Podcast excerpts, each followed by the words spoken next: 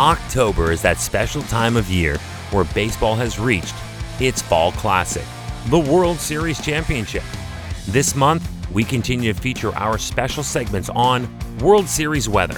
Hi, I'm Chris May, host of This Day in Weather History, a podcast from the Weather Network in Canada. And this week is brought to us by Tourism Ireland, where 3,000 years of Halloween history awaits you. Be with us this Saturday, October the 31st, for a special Halloween episode to learn about the ancient origins of Halloween in Ireland while looking at some standout weather events around the world that either help or hinder ghosts and goblins on this special spooky day.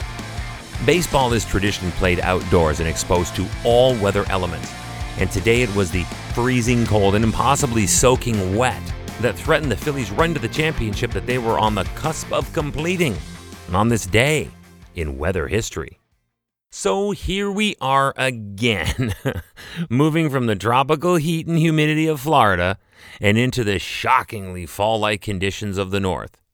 Coming out of St. Petersburg and heading to Philadelphia after the first two games of the 2008 World Series, the heavily favored Phillies were braced for bad weather. Now they're from here. They know that this is normally the time of year where their NFL brothers, the Philadelphia Eagles, flourish and their NHL brothers dominate. But this is baseball. It started in Florida with spring training, lasted a full summer. Now we were just in Florida for the first couple of games of this World Series, only to return to the perils of the awkward fall season. Game 3, which started on the 25th, and Game 5, which started on the 27th, this day in weather history of the World Series, was delayed by rainstorms, causing both affected games to finish on different dates of the calendar. By game five, and with the Philadelphia Phillies up three games to one, they were now on the precipice of capturing the Proud City's first pro sports title in 25 years.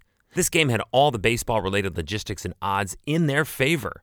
They had hot bats, a lights out pitcher taking the mound, and home field advantage. What could possibly go wrong? But the Phillies' plans for a celebration were put on hold in a most memorable way that night. Game 5. For days leading up to the return of Philly for games 3 to 5, then Commissioner Bud Selig of Major League Baseball was studying forecasts. To make sure he had the big picture, he was taking his forecasts from a collection of three separate weather services. He looked at models and listened to expert meteorological forecasts. Selig's mood never got any better than deep concern. Bottom line was certain it was going to rain hard and a lot in South Philly when the series shifted north. Models showed that this was to be a relentless rain for days, leaving no perfect window between downpours.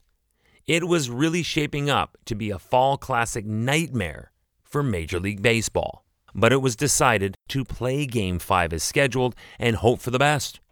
And Game 5 of the 104th World Series would begin as scheduled at 8:30 p.m. Eastern on Monday, October 27th. Now, obviously, the conditions were less than ideal, with a light rain falling before game time, but it wasn't expected to intensify until after midnight that night. So we should easily get the game in under the wire, albeit in uncomfortable conditions. Prior to game time and in the light rain, MLB officials met with the Phillies grounds crew, the umpire crew for Game 5, Phillies general manager Pat Gillick, and the Rays counterpart Andrew Friedman. It was decided ultimately by Commissioner Bud Selig that the teams be allowed to take the field and play Game 5. With temperatures plummeting towards 40 Fahrenheit or 4 degrees Celsius, you would have seen some of the Phillies and Rays players debuting a new almost Elmer Fudd looking new era game cap. These were specially made official game caps with built in ear flaps. Think Elmer Fudd, Big Musket, Hunting, Wascally Webbits.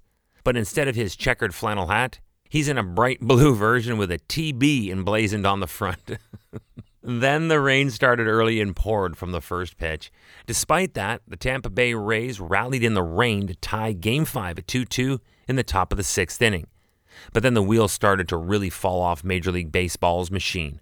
The rain hammered down so hard that the field was totally inundated, and the game was suspended moments later because the field had become a literal quagmire. Game 5, which started on Monday, October the 27th, was suspended after the top of the sixth and called off for the remainder of the night. There had never been a rain shortened game in series history. This was the first suspension. Then it got worse. The torrential wet weather that stopped short the playing of Game 5 continued into the next day in the Philadelphia area. Now what? The Phillies and Rays would stay deadlocked at 2 2 for another day. The game finally found its conclusion on Wednesday, October 29th. The Phils mercifully closed out the series to take it in four games to one and saved Major League Baseball from having to make another series of major scheduling adjustments back in Florida and did bring a championship back to the home of the Liberty Bell for the first time in a quarter century. Tomorrow is October 28th, and for this, we're going back to the year 1707 for the Hoei earthquake that struck south central Japan. That's tomorrow on this day in weather history with me, your host, Chris May.